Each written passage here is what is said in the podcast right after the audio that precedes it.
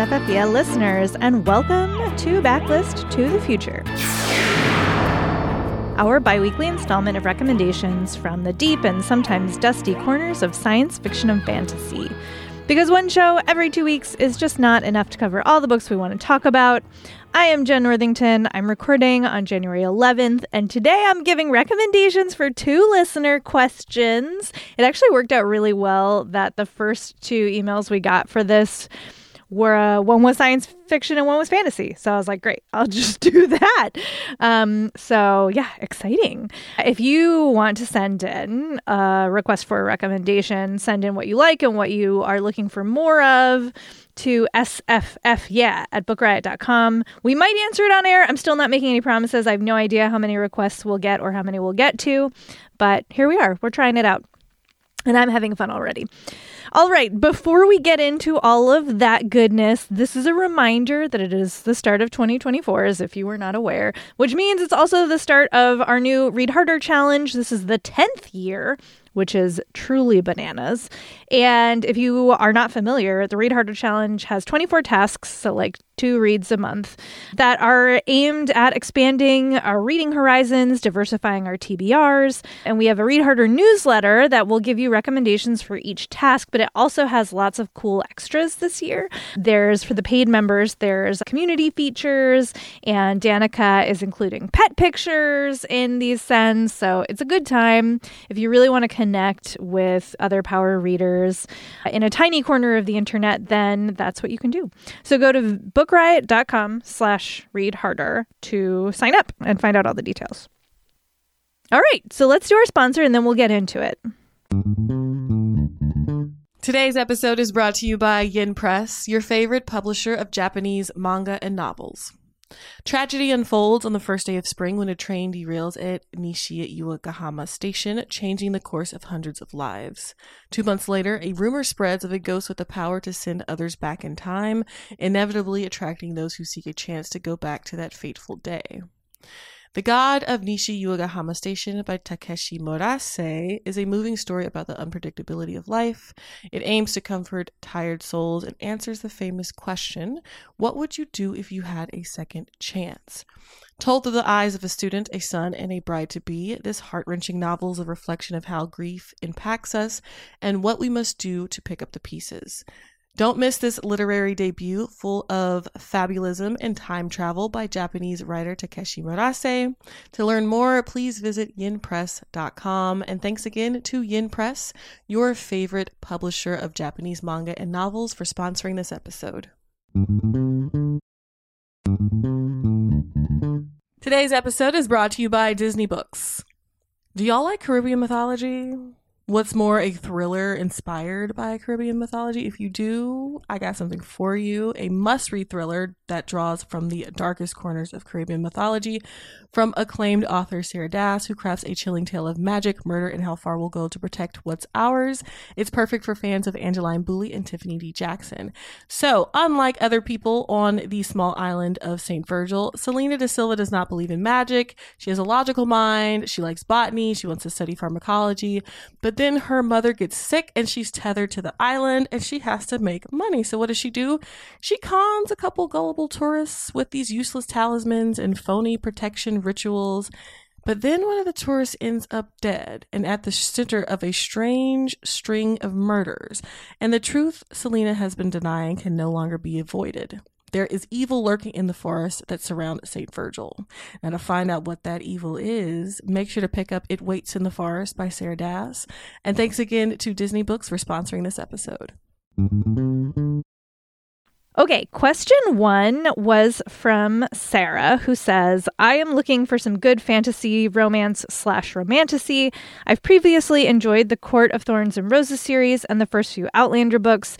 I also used to be a huge fan of the True Blood T V series. One of my favorite romance subplots was Buffy and Angel. I'm looking for multiple books worth of pining, very high stakes, and obviously some excellent kissing.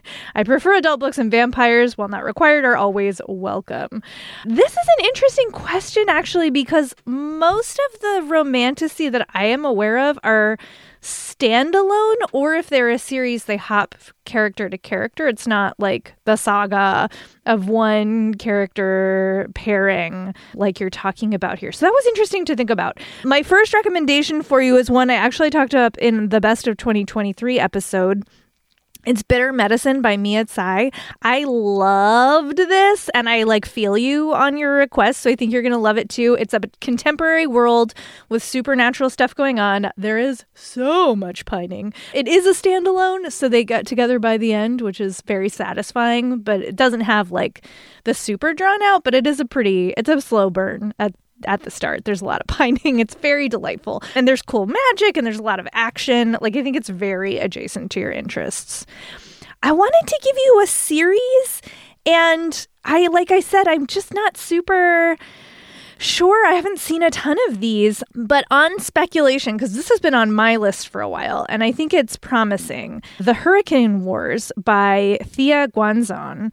This is the first in a new series, which is also called The Hurricane Wars. And it has, to me, it has strong, you know, ACOTAR vibes. Like, there's a war and there's politics and there's people on either sides who maybe have the hots for each other and political marriages and magic and all that jazz. And it is a series. So, like I said, I haven't read it yet, but I've been hearing great things. And it feels like it might be a good place for you to try. So, again, that's The Hurricane Wars by Thea Guanzon. And then if you haven't read Gail Carriger, I just want to give a shout out. The Parasol Protectorate. There's a bunch of, she's got a ton of series that do have vampires. It's like Regency vampires and werewolves and magic and whatnot. Um, and they're very fun. And they're There is, they're definitely romantic-y. So that's one to look at for Sarah.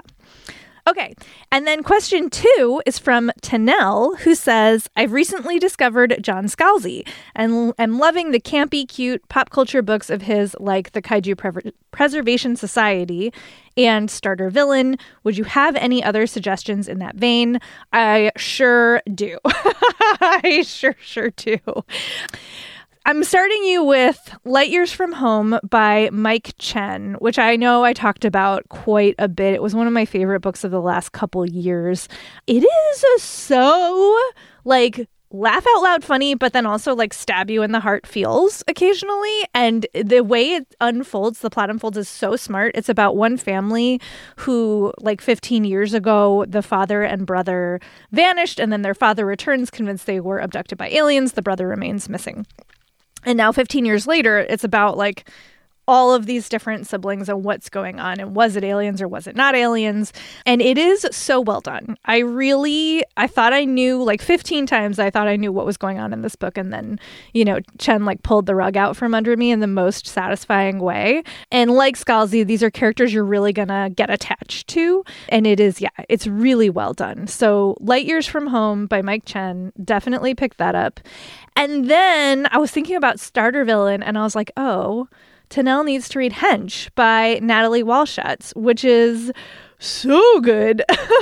It is all about, like, what if you were a hench person for a villain who got injured in the line of work by a superhero and, like, got very dedicated to exposing the fact that superheroes create a lot of collateral damage, and then you go to work for another supervillain. It is so interesting. It's such a funky re-envisioning of, like, you know, the superhero trope and how people see each other and see themselves and what a traumatic event can do to you and the course it sends your life on. And I just think you're gonna just devour this book. Supposedly it's the first in a series. I'm st- Still, wait. The second book, yes, the second book is supposed to come out this year. I it cannot come out soon enough for me. I loved Hench, and I know a lot of other people did too. So, like, it's like The Office plus supervillains plus really edgy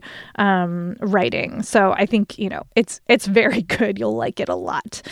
Uh, again, Hench by Natalie Walschots. And then I have to mention Valerie Valdes. Like, if you have been listening to us talk about Valerie Valdes for literally years and still haven't started, like, very comparable to Scalzi, just, you know, do it. Just do it already. You're going to like it. I promise. Um, so yeah, those are my, those are my picks for Sarah and Tanel. I thought I could probably do that in about ten minutes, and behold, I was correct. So here we go. That was fun. Thank you so much to everybody who sent in a question. This is like, I'm gonna, yeah, we'll, we'll keep going as long as it makes sense and as long as the questions come in. So thanks always for listening and being part of our community here. S F F Yeah is sound edited by Caitlin Brame. So many thanks always to her for making us sound great each and every episode. Again, you can email us, S F F Yeah at book riot dot com. We have gotten some pet pictures recently. Shout out to Allie. Love, love, love, love. Thank you for that. Uh, you can review us on Apple Podcasts and Spotify. And you can also, well, you can find me online. I am actually back on Litsy, L I T S Y, and Tumblr as Jen I R L. I'm still like slow playing my return to social media other places. But that's where you can find me in the meantime. Talk to you next time.